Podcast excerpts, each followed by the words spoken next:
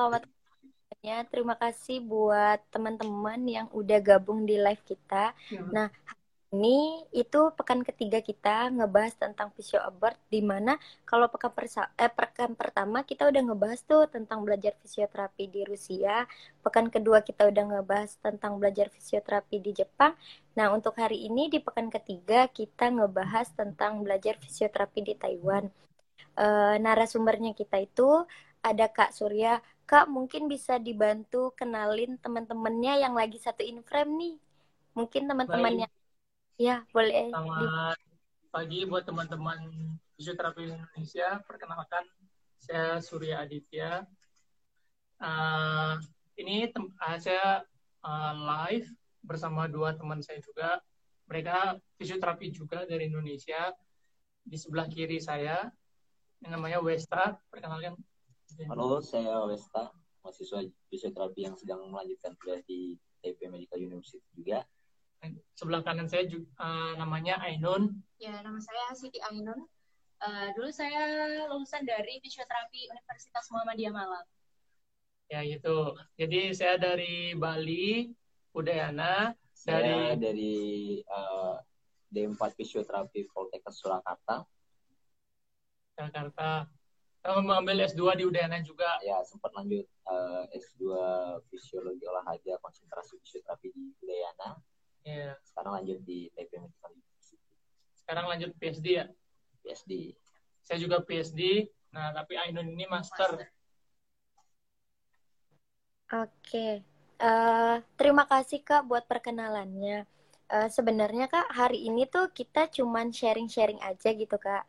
Uh, mumpung ini kan uh, lumayan rame nih bukan cuma ada Kak Surya tapi ada uh, teman-temannya yang lain mungkin bisa bantu sama-sama sharing nih buat teman-teman yang ada di dalam live kita. Uh, pembahasan pertama yang pingin kita bahas tuh sebenarnya uh, kok bisa sih Kak melanjutkan kuliah di sana? Mungkin dari Kak Surya dulu deh. Kalau mengapa pilih Taiwan? Mm-hmm. Karena dari awal saya nggak menentukan negara tujuan saya untuk melanjutkan sekolah di mana gitu. Yang penting saya punya cita-cita nanti ke depan saya ingin kuliah di luar negeri suatu saat dulu saya cita-cita kayak gitu gitu. Mulai saya dari S1 gitu. Nah dari sana saya prepare gitu. Saya coba-coba beberapa peluang yang ada gitu. Baik itu di Australia terus di uh, Eropa terus di Asia gitu. Di Asia saya beberapa kayak Jepang Taiwan Thailand kayak gitu. Beberapa negara pilihan saya. Nah kebetulan dapat beasiswanya terus yang full terus apa kesempatannya kayaknya paling bagus waktu itu. Beberapa pilihan negara yang saya dapat itu Taiwan jadi saya pilih Taiwan. Itu. Kalau ada teman-teman lain mungkin beda-beda ya? Iya gimana kalau saya uh, mirip sih sebenarnya karena saya pengen untuk melanjutkan studi di luar negeri. Uh, kebetulan yang program yang saya ambil kan PSD uh, jadi saya pengen banget dapat gelar PSD itu di luar negeri selain dapat pengalaman yang berbeda gitu daripada studi di Indonesia. Dan kenapa bisa sampai ke Taiwan ya kebetulan kampus saya ini Taipei Medical University ini sempat promosi dulu di Indonesia. Dan dalam promosinya juga menawarkan uh, beasiswa yang masuk akal lah ya. Uh, dan kebetulan alhamdulillahnya saya bejo gitu bisa uh, ya beruntung gitu. Bisa mendapat beasiswa di sini. Ya akhirnya uh, ya nggak bisa ditolak kan. Keberuntungan nggak bisa ditolak ya berangkat juga ke sini kalau Kak Ainun gimana nih? Uh, kalau saya memang uh, Taipei Medical University ini sebagai salah satu kampus pertama yang saya daftari setelah saya lulus S1 dan kebetulan langsung diterima di jurusan. Oh ya yang perlu kita garis bawahi kita ini bukan melanjutkan studi di uh, jurusan fisioterapi ya kak? Ya, ya kalau, uh, dari fisioterapi. uh, mau ke mana uh, sih kita? ya. uh, kalau saya kan di sini melanjutkan S2 biomedical engineering tapi saya memang tetap saja memilih konsentrasinya yang berhubungan relate to fisioterapi gitu dan kebetulan memang kalau kuliah di luar negeri yang kita kejar pasti beasiswanya dan kalau beasiswa full ya alhamdulillah jadi saya mengambil kesempatan itu Oh, berarti kakak-kakak di sana semuanya dapat beasiswa full ya? Ya, ya alhamdulillahnya dapat ya, beasiswa. Hmm. Nah, kan ngebahas beasiswa nih Kak. Biasanya kan di tiap negara dan tiap kampus itu punya eh, jenis-jenis uh, dan beasiswa yang berbeda. Kalau untuk kakak-kakak yang lagi di Taiwan ini, yang lagi ngambil S2 ataupun S3 itu beasiswanya uh, proses awalnya itu gimana ya? Apa uh, biasa kan ada kemungkinan 80% bahkan 90% file-file untuk beasiswa itu kan hampir sama. Ada tidak yang membedakan di antara negara satu dan negara lain? Misalnya tadi kan kalau Kak uh, Satria bilang kalau uh, sebenarnya Taiwan itu sebelumnya udah pernah cari tahu banyak ya beasiswa di mana-mana negaranya. Hmm. Ya. Yeah. Tuh kakak-kakak bisa sampai Iya, itu ada persyaratan okay. nggak untuk di Taiwannya sendiri? Oh, oke. Okay. Mungkin saya bisa sharing sedikit tentang bagaimana step-step mencari beasiswa gitu. Biasanya sejarah garis besar ya untuk beasiswa fisioterapi, kalau kita mau keluar ke luar negeri, yang pertama sekali yang kita harus persiapkan adalah bahasa Inggris kita. Bahasa Inggris ya kita bisa belajar sendiri seperti itu, seperti itu tapi beberapa beberapa negara dia itu butuh sertifikat bahwa kita itu mampu berbahasa Inggris dengan baik gitu. Nah, beberapa sertifikat yang diterima biasanya seperti IELTS ataupun TOEFL gitu. Nah, kebetulan sebelum saya ke sini saya ngambil tes IELTS gitu. Ada beberapa teman-teman beda-beda mungkin gitu, tapi saya ngambil tes IELTS. Nah, setiap negara, mungkin setiap region gitu kayak Asia dibandingkan Eropa, mungkin IELTS skornya itu agak sedikit berbeda gitu. Kalau di sini, kalau PSD kayak gitu mungkin IELTS IELTS-nya lima setengah, lima setengah atau lima mungkin bisa. Kok di sini di Taiwan ya, mungkin di Thailand beda lagi, mungkin lebih di bawah ataupun di mana mungkin lebih di tinggi gitu, Jepang macam beda-beda. Kalau itu yang membedakan setiap negara, tapi selain itu biasanya ada kayak persiapan wawancara kayak gitu, wawancara-wawancara gitu ya. Kita harus benar-benar pertama tahu apa bidang ilmu yang akan kita cari di universitas tertentu di luar negeri. Saya di sini tentang injury, prevention, and control. Nah, kebetulan saya juga bidangnya di olahraga, ya saya mungkin terkait sekali tentang pencegahan cedera di bidang olahraga gitu. Nah, itu saya persiapan lebih dalam. Selain itu dokumen-dokumen sih, kayak sertifikat ijazah, kayak gitu. Ijazah-ijazah itu harus ditranslate bahasa Inggris semua. Kadang kadang harus diminta kayak translator tersumpah kayak gitu beberapa. Nah, dokumen-dokumen tertentu. Tapi overall sih itu bisa dipersiapkan setelah kita wawancara segala macam. Jadi mungkin ada teman-teman ada nama. Kalau saya kenapa pilih Taiwan? Ya kan saya uh, seperti dibilang tadi karena saya pengen belajar ke luar negeri. Kebetulan waktu itu tahun 2018 gue Yeah. Ya, saya sebelumnya sempat ketemu sama Surya sebelum dia berangkat ke sini. Hmm. Kita sempat diskusi mau lanjut ke luar negeri ke mana, karena Thailand atau Taiwan. Uh, dua negara ini punya perbedaan. Yang satu nawarin beasiswa tapi nggak full. Nah, jadi pertimbangan jadinya. Nah, yang satu ngasih beasiswa full dan kebetulan ada datang ke Indonesia dalam perekrutannya juga kita prosesnya lancar-lancar aja gitu berkas kita diterima, wawancara juga uh, dianggap ya uh, memuaskan lah bagi mereka dan akhirnya kita berangkat. Mungkin kalau ada dari negara lain datang juga, mungkin saya ikutin juga uh, ininya apa perekrutannya. Ya dengan penawaran yang lebih beasiswa yang uh, lebih menarik mungkin akan saya jabanin juga itu. Hmm. Tapi kebetulan yang waktu itu datang Taiwan dan langsung diterima ya akhirnya ke sini. Akhirnya mau milih Taiwan kan kalau TMU seingat saya itu rutin ya kayak rutin ya setiap tahun ada setiap tahun di roadshow ke Indonesia ada. Nggak cuma TMU aja beberapa kampus lain. Dari Taiwan sering roadshow di Indonesia. Ya. cuman yang ada jurusan uh, yang berkaitan dengan fisioterapinya yang lumayan sering itu TMU ya jadi uh, karena rutin roadshow ke Indonesia kebetulan juga dulu pernah ke kampus saya di UMM kemudian kan saya tahu lebih dulu oh pernah seminar sebelum saya lulus. Kemudian saya mengikuti dan tahu infonya untuk interview. Kan kita kalau pas TMU Roadshow itu interview aja. Iya. interview. Ngumpulin berkas awal sih. Oh iya. Untuk ya. Ya terus langsung dapat LOE yang apa sih? Unconditional ya Kak ya? Eh, Kita terus dianggap Conditional diterima conditional dulu. Dengan Terus, syarat. Nah, tapi itu kan baru diterima oleh kampusnya, ya kan? Hmm. Belum beasiswanya. Jadi setelah itu kita apply di web website. Kemudian nanti dijaring lagi siapa yang akan mendapatkan beasiswa. Tadi pertanyaannya kan seputar beasiswa. Beasiswa, ya betul. betul. Jadi kalau saya, eh, beasiswa saya itu tipe B.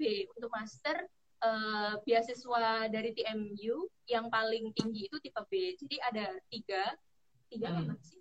Tiga. Tiga. Tipe A, aman. Apa sih? A, Ya, aman. Uh, jadi ada A, B, dan C. Jadi kalau A itu untuk PhD dan itu mengcover uh, penuh jadi uh, uang SPP itu sudah. Hmm. Kemudian juga per bulan ada yang didapatkan dan kalau untuk tipe B sama, tapi untuk master. Jadi kalau tipe B itu kita sudah tercover untuk uang SPP dan juga per bulannya kita mendapatkan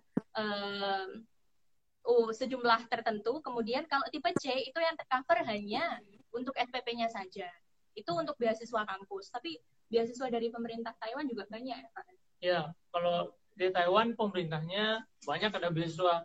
Beasiswanya ada yang paling sering itu MOE dari Ministry of Education-nya dia, terus uh, MOST itu Ministry of Science and Technology, terus ada itu yang paling common untuk TMU gitu. Untuk jurusan lain mungkin bisa yang lain seperti MOFA kayak gitu ada juga tapi nggak aman kayaknya di sini jarang yang dapat dari TMU.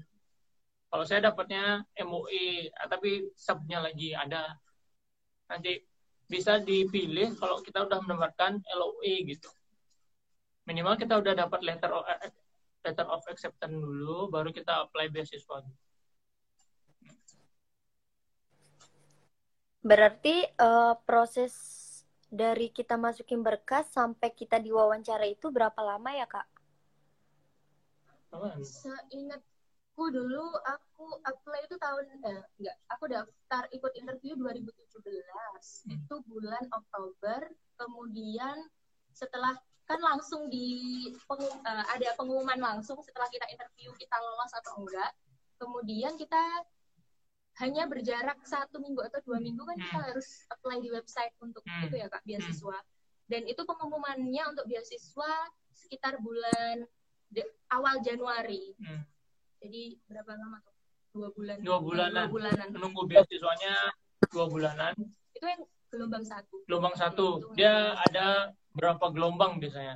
Tergantung dari sekolah masing-masing. Kalau di TMU, kebetulan dia ada menerima dua gelombang. Jadi chance kita untuk dapat beasiswa itu dua kali sebenarnya gitu. Eh, tapi kak, kakak-kakak di sana beasiswanya ada yang double apa hanya satu beasiswa? Kebetulan nggak boleh double. Iya. Kita nggak boleh menerima double Oh. beasiswa gitu. nggak boleh. Soalnya kan Kalau ada beberapa kalau misalkan kita sudah dapat dari negara kita sendiri atau dan juga kebetulan kita diterima dapat beasiswa dari Taiwan itu kita harus pilih gitu mau ngambil yang mana dari negara kita atau dari negara Taiwan gitu. Tergantung mungkin jumlahnya dipertimbangkan syarat-syaratnya segala macam. Eh, kan ini berarti teman-teman kalau misalnya ada teman-teman yang ingin melanjutkan sekolah di Taiwan kan berarti bisa mau prepare dari jauh-jauh hari ya kak. Karena kan eh, seperti yang tadi dijelasin sama kakak-kakak ternyata ada yang dia tuh roadshow ke ke kampus-kampus sendiri ya. Iya. Mungkin buat teman-teman yang kalau mau bisa dipantau dari sekarang karena juga prosesnya tidak terlalu panjang kalau untuk berkas-berkas mungkin bisa disiapkan dari jauh-jauh hari nah kak itu kan Ya, kita udah tentang beasiswa ya. Sekarang aku pingin ngebahas sedikit dong Kak tentang fisioterapi di sana gimana. Dari pendidikannya dulu deh. Soalnya kan kalau yang aku tahu ya, misalnya kalau misalnya di Rusia itu kan ternyata untuk jadi fisioterapi itu mereka harus jadi dokter dulu. Jadi fisioterapinya seje- eh, seperti spesialis gitu. Tetapi Oh. kalau itu sama seperti di Indonesia setelah kita lulus SMA kita bisa langsung eh, ngambil perkuliahan fisioterapi Hmm. gitu. Kalau di Taiwan sendiri pendidikannya gi- gimana kak? Oke, okay, saya sharing dulu ya. Kalau di sini sama kayak di Indonesia. Hmm. Dia di sini dari SMA itu bisa langsung melanjutkan pilih ke fisioterapi ikut tes seperti itu sama. Nah untuk uh, prosesnya sama juga empat tahun. Terus dia juga untuk tapi sekarang ada kayaknya dia sudah upgrade gitu levelnya tergantung sekolah kayak di National Taiwan University di, di NTU itu yang saya tahu dia itu sekarang sudah ada program DPT gitu Physical Therapy kalau anak-anak baru mungkin tahun 2018 atau 2000 berapa dia mulai ya dari kayak baru uh, berapa tahun yang lalu sudah mulai programnya baru mahasiswa baru masuk langsung jadi Doctor of Physical Therapy jadi dia waktu kuliahnya enam tahun udah dihitung Hmm. Nah sama kayak kita mungkin kita jenjangnya kan harus bachelor dulu baru profesi gitu. Nah di sini jadi satu namanya langsung DPT gitu. Jadi kuliah dulu tiga setengah tahun atau empat tahun habis itu dia langsung praktek profesi gitu ke rumah sakit. Nah setelah tamat dia gelarnya DPT gitu, dokter physical therapy. Di sini sekarang gitu. Dulunya nggak kayak gitu, dulunya dia sama kayak kita Indonesia uh, D4 doang, eh, sorry, bukan D4, S1 doang gitu. Dulunya gitu, S1 aja. Sekarang sudah di PT di sini juga. Tapi di sini untuk postgraduate-nya udah maju sekali. Postgraduate itu jenjang setelah kita tamat seperti master, uh, tamat S1 ataupun DPT gitu. Master ataupun PhD gitu. Di sini udah maju sekali, udah lama. Di sini udah lama ada master terapi udah lama terus apa PhD-nya juga udah lama gitu di sini. Nah, sini sekolahnya bagus sih, master sama PhD-nya gitu. Selain sebenarnya kalau kita sudah mengambil dapat license fisioterapi itu dari S1, kita bisa bisa pilih cross apa namanya? Di sini cross major gitu. Sepertinya seperti contoh di sini mungkin ngambil fisioterapi beberapa ngambil ke sini misalnya jurusan injury prevention maunya risetnya dia bidangnya injury prevention bisa karena kan sebenarnya bidang fisioterapi itu dibutuhkan di segala bidang ya, nggak hanya treatment, prevention, macam-macam ya kan. Hanya kalau postgraduate kita bisa milih ke mana aja untuk master, PhD. Di sini sih nggak begitu apa mementingkan linearitas gitu, nggak nggak seperti itu sih. Lebih ke iya manfaatnya gimana gitu. Gimana kalau dari teman-teman? Kalau saya dulu tahu tentang uh, fisioterapi di Taiwan ini dari salah satu profesor di NTU, namanya kampus salah satu kampus di Taiwan ini sempat uh, berkunjung ke Indonesia. Dia uh, kebetulan di bidang pediatri, Profesor Sufanjeng. Hmm. Uh, namanya Profesor Sufanjeng. Hmm. Dia itu dulu presidennya uh, ASEAN Pacific Physical Therapy Association. Jadi untuk kawasan Asia Pasifik beliau dulu sempat jadi uh, ininya uh, ketuanya uh, dan dia sempat menjelaskan tentang pro proses menjadi fisioterapi di Taiwan. Ya itu seperti yang dibilang tadi Surya di National Taiwan University itu sudah ada Doctor of Physical Therapy namanya. Uh, jadi dia mengikuti uh, pendidikan 6 tahun. Tapi uh, dulu sebelumnya atau ya mungkin beberapa kampus yang sekarang juga masih ada empat tahun rata-rata empat tahun gitu untuk proses uh, menjadi fisioterapi. Dan bisa langsung dari lulus SMA langsung uh, mendaftar untuk uh, sekolah fisioterapi. Dan lulusannya juga dapat license ya kompet uji mereka di sini dibilang fisioterapi kalau sudah dapat license. Jadi mereka uji kompetensi juga. Ikut hmm. uji kompetensi dapat license baru bisa praktek. Hmm. gitu. Gimana ingin lebih tahu banyak dia berdua. Oh iya kak, berarti kan kalau tadi di sana kan sekarang sistemnya udah baru ya, berarti mereka jenjangnya bisa sampai enam tahun gitu. Kalau kita di Indo kan, kalau misalnya kita S1 kan masih hanya empat tahun, terus kitanya yang berhak memilih melanjutkan untuk jadi praktisi atau uh, Iya benar. Berat, berarti tapi kalau di sana mereka tetap sekarang udah pakai metode yang enam tahun ya? Iya, ya. untuk DPT 6 tahun. Hmm, iya. Dokter physical Itu kan untuk dari segi pendidikan, Kak. Kalau untuk dari segi prakteknya gimana di sana? Nah, soal prakteknya fisioterapi yeah. di sini sudah termasuk common juga gitu di kalangan masyarakat gitu. Masyarakatnya sudah aware juga tentang fisioterapi gitu. Nah, namun di sini kayaknya dia bisa buka klinik gitu banyak, banyak ada klinik-klinik swasta fisioterapi juga banyak, tapi kadang dia itu harus menerima refer dari dokter dulu gitu. Kayaknya ya menurut saya karena dia dia masih sebenarnya kayak ada proses perjuangan juga untuk apa untuk apa namanya ya? Lupa gue uh, profesional bukan profesional apa bisa open access gitu open access langsung direct access sorry direct open access, sih. Yeah. kayak jurnal kayak direct, direct access. access ya direct access gitu. Ya tapi sebenarnya udah banyak ada klinik-klinik sport physiotherapy juga ada banyak ya kan? Yang sih wes kemarin itu? Terus klinik macam-macam udah ada gitu. Banyak di sini gitu. Mahal lagi lebih mahal lagi. Berapa ya? Mungkin lumayan mahal lah gitu. di, ya dibandingkan Indonesia. Ya, Indonesia tarifnya seratus ya. ribu itu di sini cuma lima puluh NT ya. Kalau di sini nggak ada yang satu. Lima puluh NT bayar bisa terapi itu nggak ada. Mahal itu koin uang koin lima puluh NT lebih mahal jelas gitu. Namun ya seperti itu banyak kok. Saya kebetulan sempat kayak apa ya satu semester ikut ke di National Taiwan University untuk praktek di sport gitu. Kebetulan saya kenal di di sana sama perusahaan di sana dikasih kesempatan di sana untuk praktek gitu bantu gitu untuk nanganin pasien. Ya kayak gitu. Sama tapi sebenarnya dia udah profesor. Sana jago banget lagi mendiagnosa terus memprognosa terus intervensi udah bagus sekali gitu. Sesuai dengan protokol-protokol yang ada sekarang teori-teori yang ada gitu. Namun ya gitu kayak secara aturan dia harus sepertinya harus ke dokter dulu pertama kali untuk menerima diagnosa baru ke kalau di Indonesia masih mending ya praktek swasta itu pasien tuh masih langsung boleh direct ke klinik fisioterapi ya kan dan gitu sih tapi nggak tahu juga di sini perkembangannya bagaimana saya juga untuk secara, secara detailnya ya.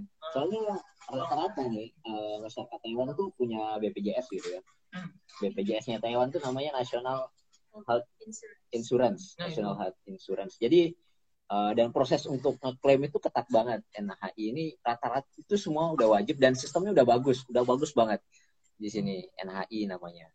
Uh, kalau kita di Indonesia BPJS yang yang masih gitu dah ya. uh, jadi jadi untuk daerah akses terhadap pelayanan fisioterapi atau sarana pendukung itu uh, ya kalau di nama kalau di rumah sakit biasanya uh, pelayanan pendukung gitu kan biasanya. Nah, kalau di Taiwan untuk daerah akses itu memang prosesnya harus ada ke family dokternya dulu. Hmm. Atau family dokter itu kalau di Indonesia namanya dokter keluarganya dulu gitu. Nah, baru nanti dia di refer ke mana mana hmm. itu terserah family dokternya. Hmm. So. Yeah yang NHI itu jadi insurance itu pemegang kontrol bagus ya. banget sih di sini Taiwan. Jadi, Karena kalau dia harus bayar sendiri, wah timpangnya jauh banget gitu. -huh. Padahal mereka bayar asuransi iuran ke asuransinya aja udah udah mahal gitu. Apalagi suruh bayar sendiri itu jauh banget gitu. uh, kalau misalnya kita di Indo kan yang pakai misalnya dari dokter dulu dan segala macam itu kan kalau kita di rumah sakit ya kak. Hmm misalnya kita ke klinik kan berarti kayak tadi yang kata Kak Surya kalau kita bisa langsung direct gitu ya langsung datang right. aja nggak tahu uh, keluhan kita seperti ini seperti ini dan teman-teman fisioterapi bisa uh, anamnesis dan mendiagnosa dia sakitnya apa gitu ya ternyata kalau hmm. di sana walaupun uh, kita datangnya ke klinik kita juga harus ngeri, uh, ngikutin protokol yang mana harus dari dokter dulu ya, berarti itu ya. berarti berbeda Mm-mm. Ya itu sih agak bedanya gitu. Karena mereka sangat memanfaatkan banget namanya asuransi kesehatannya mereka di sini gitu. Hmm. Jadi kita juga punya uh, orang-orang yang punya klinik di sini jarang bisa nembusin langsung bisa diklaim NHI-nya gitu, hmm. asuransinya. Betul. NHI itu sangat bagus, sangat agak mahal bayarnya, tapi covernya bisa sampai 90%. Iya. Pasti kalau di kira-kira berapa kak? Hmm? Kalau dirupiahin? Membayar ini NHI. NHI. Iya. Iya. Dua juta. Empat ribu. Hampir lima ribu. empat ribu enam ratusan iya sekitar dua juta tiga ratusan lah dua juta tiga ratus per dua juta tiga ratus per enam bulan per enam bulan ya dua juta tiga ratus per enam bulan per enam bulan iya nggak nggak begitu mahal juga sih sebenarnya tapi besarannya per bulannya kita programmer dan juga untuk membayarkan segitu uh. dalam waktu enam bulan langsung sejumlah uh, itu gitu. itu terkesannya mahal mungkin untuk orang uh, residen uh. sini itu enggak masalah, masuk akal masuk ya. akal. ya. karena memang biaya hidup di sini juga lumayan tinggi sih uh, ya kak boleh nggak ngebahas sedikit tentang visio research gitu kak mungkin cukup menarik boleh kita ya ya boleh boleh ya. Ah, boleh. Ya kalau saya di sini jurusan saya injury prevention and control gitu. Kebetulan saya juga bidangnya di suka di olahraga saya ngambil risetnya tentang prevention cedera olahraga gitu. Saya ngambil riset tentang cedera ACL kebetulan. Jadi saya ingin meneliti bagaimana sih caranya mencegah ACL itu cedera lagi gitu setelah operasi gitu gitu gambaran jadi setelah operasi sudah melakukan operasi pasien ACL itu nah itu kan harusnya fisioterapi itu macam-macam nah kemungkinan setelah operasi pun nanti dia bisa putus lagi ACL-nya gitu. Nah itu kenapa gitu itu yang diteliti apa faktor-faktornya itu. Kalau saya penelitian saya. Kalau penelitiannya dulu ya. yang yang boleh uh, kan jurusan saya senior saya dua uh, engineering jadi kebetulan uh, kedua pembimbing saya itu memang backgroundnya physical therapy di sini dan untuk research topik saya itu tentang salah satu neural disorder, saya ambil spinal cord injury, tapi uh, untuk preclinical study nggak sih kak namanya? Iya. Yeah. Yeah, karena saya menggunakan animal model di studi saya dan uh, modalitinya itu adalah salah satu magnetic stimulation. Jadi ya kalau saya preclinical study karena kenapa kok nggak di human karena untuk project dua tahun itu terlalu singkat jadi oh, iya. kurang kurang lama jadi daripada saya nanti molor kuliahnya profesor saya menyarankan untuk uh, untuk ambil studi yang memanfaatkan hewan. Nah, gimana tuh apa modalitasnya jelasin? Magnetic stimulation. Yang digunakan di manusia itu apa? Uh, ya, itu kan ada coil itu kak. Jadi nanti um, kita apply the coil uh. di uh, headnya. Jadi kalau manusia sebenarnya ini udah populer juga dan Magnetic udah stimulation di, mungkin sudah sudah mulai berkembang. Iya. Iya. Sama-sama distributor alat kesehatan biasanya. Namanya magnetic magnetic stimulation. Kayak SWD gitu nggak sih sebenarnya? Yes, Model gede, gede alatnya itu kayak SWD, tapi penerapannya itu kayak US. Ya, ada ada transdusernya, uh, terus ditempelin alat gitu. Uh. Nanti gelombangnya oh, diantarkan lewat ya dulu pernah oh, okay. pernah lihat alatnya di Saudi Sultan. Nah, dan ini biasanya di hewan coba ayo tikus gitu di coba jadi tikusnya tikus. dicederain dulu spinal cordnya habis itu distimulasi pakai alat itu ya nggak sih? Iya benar kayak habis itu gimana sih respon motoriknya, motoriknya gimana? gimana itu yang dicek gitu. Ya kayak Kalau... ini nih jago electrophysical agent nih nanti. Electrophysical agent ya? Indonesia. Ini jago. Nah kalau ini ini gimana? Kalau saya uh, kebetulan sekarang saya baru dibandingkan yang mereka yang udah dua tahun di sini saya baru tahun ini kebetulan gabung ke uh, risetnya profesor saya di bidang geriatri berkaitan tentang uh, fall atau jatuh di bidang geriatri. Ya kalau fall ya pasti ngebahas tentang gangguan fungsi keseimbangan gangguan fungsi motorik dan sensorik. Ya seperti itu. Dan kita akan follow up bagaimana sih uh, untuk rehabilitasi pasien geriatri yang punya riwayat jatuh atau mencegah jatuh atau yang sudah punya pengalaman jatuh rehabilitasinya gimana biar bisa fungsionalnya bagus kembali. Uh, kak mau nanya lagi? Iya, silakan.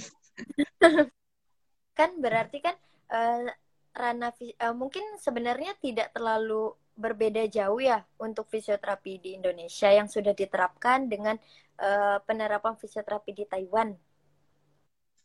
Ya, ya kan? terlalu jauh.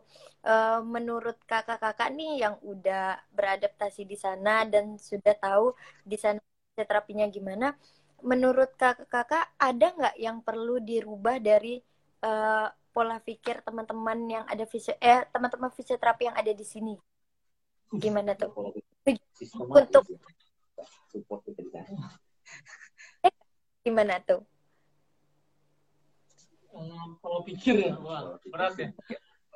Kalau pola pikir kan setiap orang punya. Gimana ya? Saya nggak bisa memberikan spesifik apa advice gitu bagaimana itu karena kan itu ketergantungan dengan banyak orang gitu.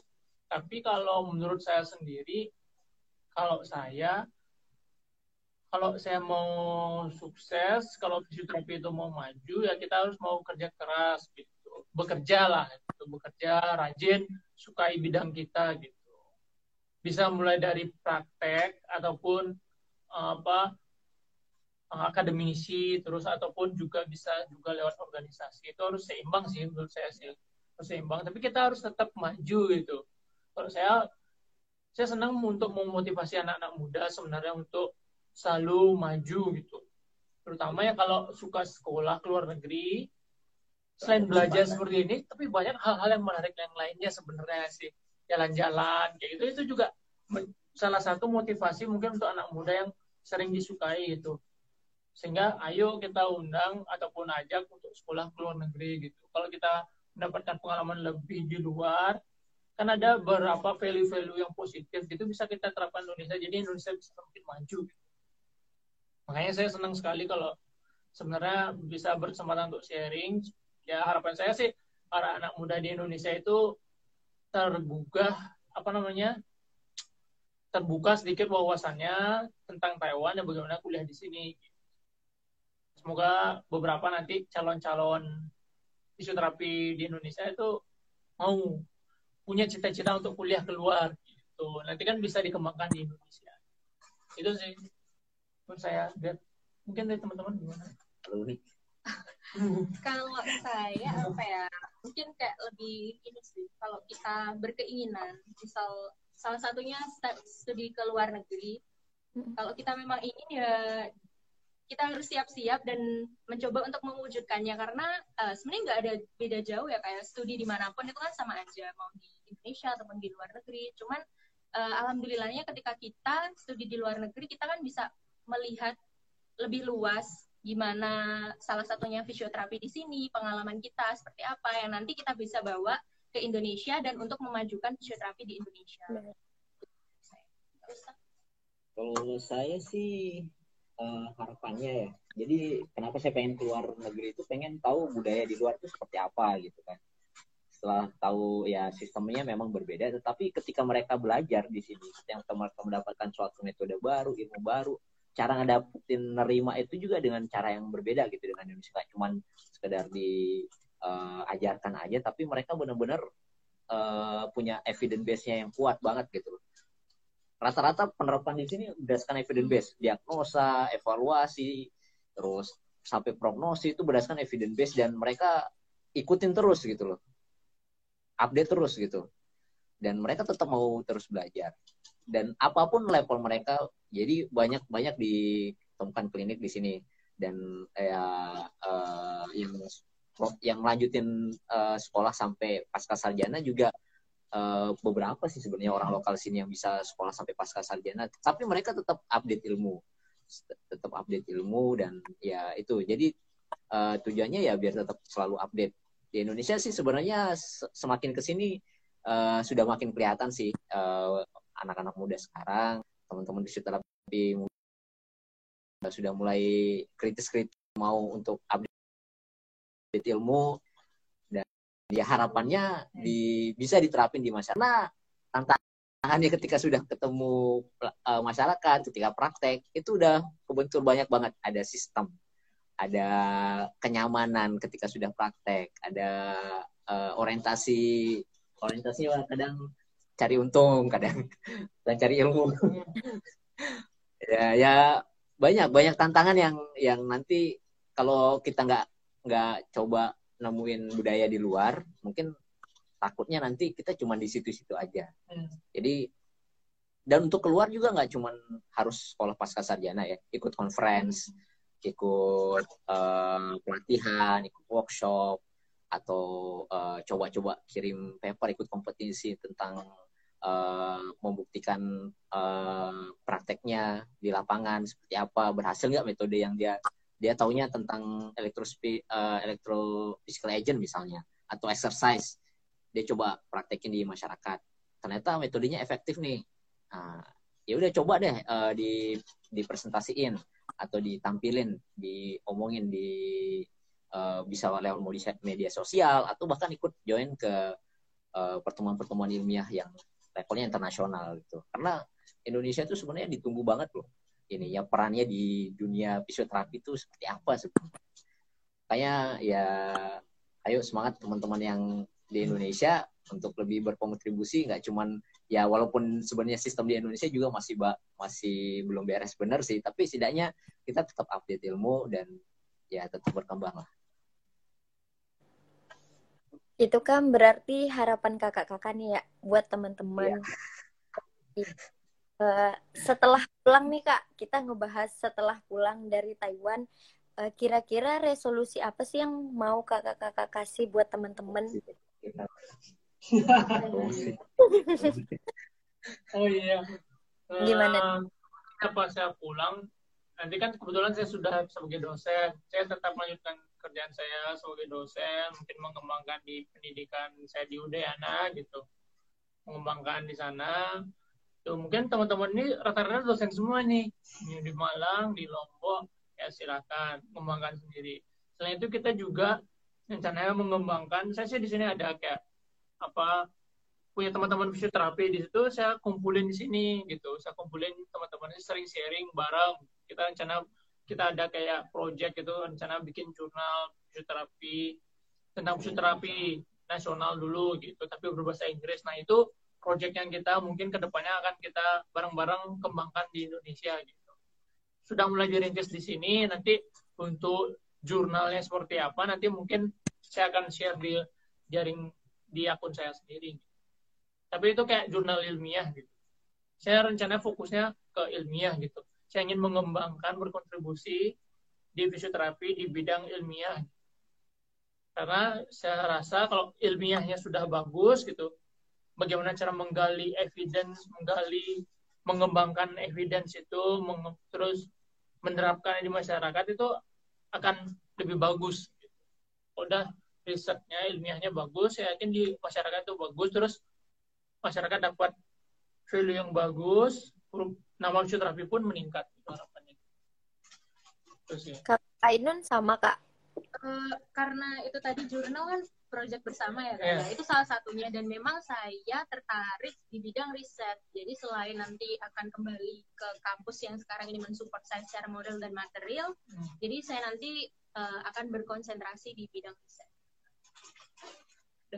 Kalau saya uh, karena teman-teman saya sudah berkontribusi di dunia riset, saya mungkin di aplikasi di lapangan ya. Karena selain dosen saya juga punya klinik, jadi harapannya lewat klinik-klinik ini nanti ya berkaitan sih sama riset juga. Jadi kita punya kayak studi. Jadi di luar negeri itu uh, dia punya beberapa proyek-proyek besar yang berkaitan dengan fisioterapi, misalnya tentang lansia. Dia punya studi lansia, dia punya komunitas. Kalau ini risetnya tentang ACL, tentang pencegahan ACL. Di Indonesia kebetulan sudah ada komunitas ACL, tapi untuk project study tentang ACL itu belum ada. Silahkan mungkin nanti teman-teman yang mau bergabung, berkontribusi terhadap perkembangan uh, penanganan ACL di Indonesia bisa gabung nih ke ke grupnya dia nanti atau ya. berpartisipasi untuk mengikuti project ini gitu. Uh, terus ya nanti bisa dibandingkan juga mungkin pelayanan di rumah sakit, di level rumah sakit, di level swasta, biar sama-sama bagus uh, kita bikin proyek-proyek yang berkaitan dengan uh, pelayanan-pelayanan di instansi-instansi tersebut. Misalnya bagaimana sih uh, sistem di rumah sakit terhadap penanganan uh, stroke. Uh, misalnya yang common di masyarakat yang ditangani di rumah sakit stroke dari dia emergency levelnya, kemudian di fase recovery-nya, kemudian fase rehabilitasinya sampai untuk kembali ke fungsional seperti apa. Dan itu proyek seperti itu kan uh, memang butuh kerja sama banget buat buat teman-teman fisioterapi Indonesia gitu. Dan ya harapannya dengan ada studi seperti itu bisa jangka panjang. Proyek-proyek seperti itu bisa jangka panjang. Dan kelihatan tuh trennya struk penanganan struk uh, dengan fisioterapi di Indonesia seperti apa penanganan ACL di Indonesia dengan fisioterapi seperti apa trennya seperti apa gitu bisa kelihatan. Bisa kelihatan lah uh, perannya Indonesia di bidang fisioterapi terhadap kasus-kasus yang terupdate saat ini. Uh, berarti kan udah lumayan besar nih kak resolusi dan harapan kakak buat teman-teman fisioterapi yang ada di Indonesia ya. Uh, uh, kak, aku mau nanya sedikit kalau misalnya buat itu kan uh, ini kan dari tadi kita ngebahas yang dari uh, melanjutkan ke S2 dan melanjutkan ke S3 ya. Uh, kalau yang buat teman-teman mungkin nih yang punya adiknya atau punya keponakannya pinginnya melanjutkan S, uh, ngambil S1-nya tuh dari eh, di sana Kak fisioterapinya itu gimana alurnya ya? Apakah sama uh, kayak harus punya PR tuh. PR-nya beda sama kita. Punya kemampuan bahasa Mandarin. Hmm. Masuk Taiwan, masuk uh, uh, Taiwan ini masih serumpun sama Cina gitu. Dia harus punya kemampuan Mandarin. Jadi nggak cuma tes TOEFL, tapi juga tes yang berkaitan dengan bahasa Mandarin. Oh, kalau nggak salah namanya TOEIC ya? Bukan ya? Bukan. TOEIC masih Inggris oh, Pokoknya ada tes kemampuan bahasa Mandarin dan ada sport tertentu. Kalau sport tertentu bisa tercapai, bisa deh. Iya. Lanjut ke sini. Ada levelnya level satu level dua level tiga gitu. Ya kalau di Mandarin lupa. Oh. itu salah satu yang utama itu. Yang lain-lainnya bisa menyusul misalnya uh, prestasi ya bisa lah. Kampus swasta sih bakal nerima-nerima aja. Dan uh. untuk di negeri memang saingannya uh, lokal dan internasional sih sebenarnya. Uh, tapi ya itu yang utama bahasa Mandarin dulu bahasa Mandarinnya dikuasai. Karena sebagian besar undergraduate undergraduate walaupun dia international kampus gitu kamp, uh, international university untuk program uh, undergraduate-nya itu bahasa Mandarin banyak. Dan kita kalaupun datang ke sini belum bisa bahasa Mandarin wah udah pasti susah nerima ilmunya di sini Ah ya, untuk kesediaan beasiswa bagi mahasiswa undergraduate di Taiwan tuh jarang banget. Jarang oh. banget.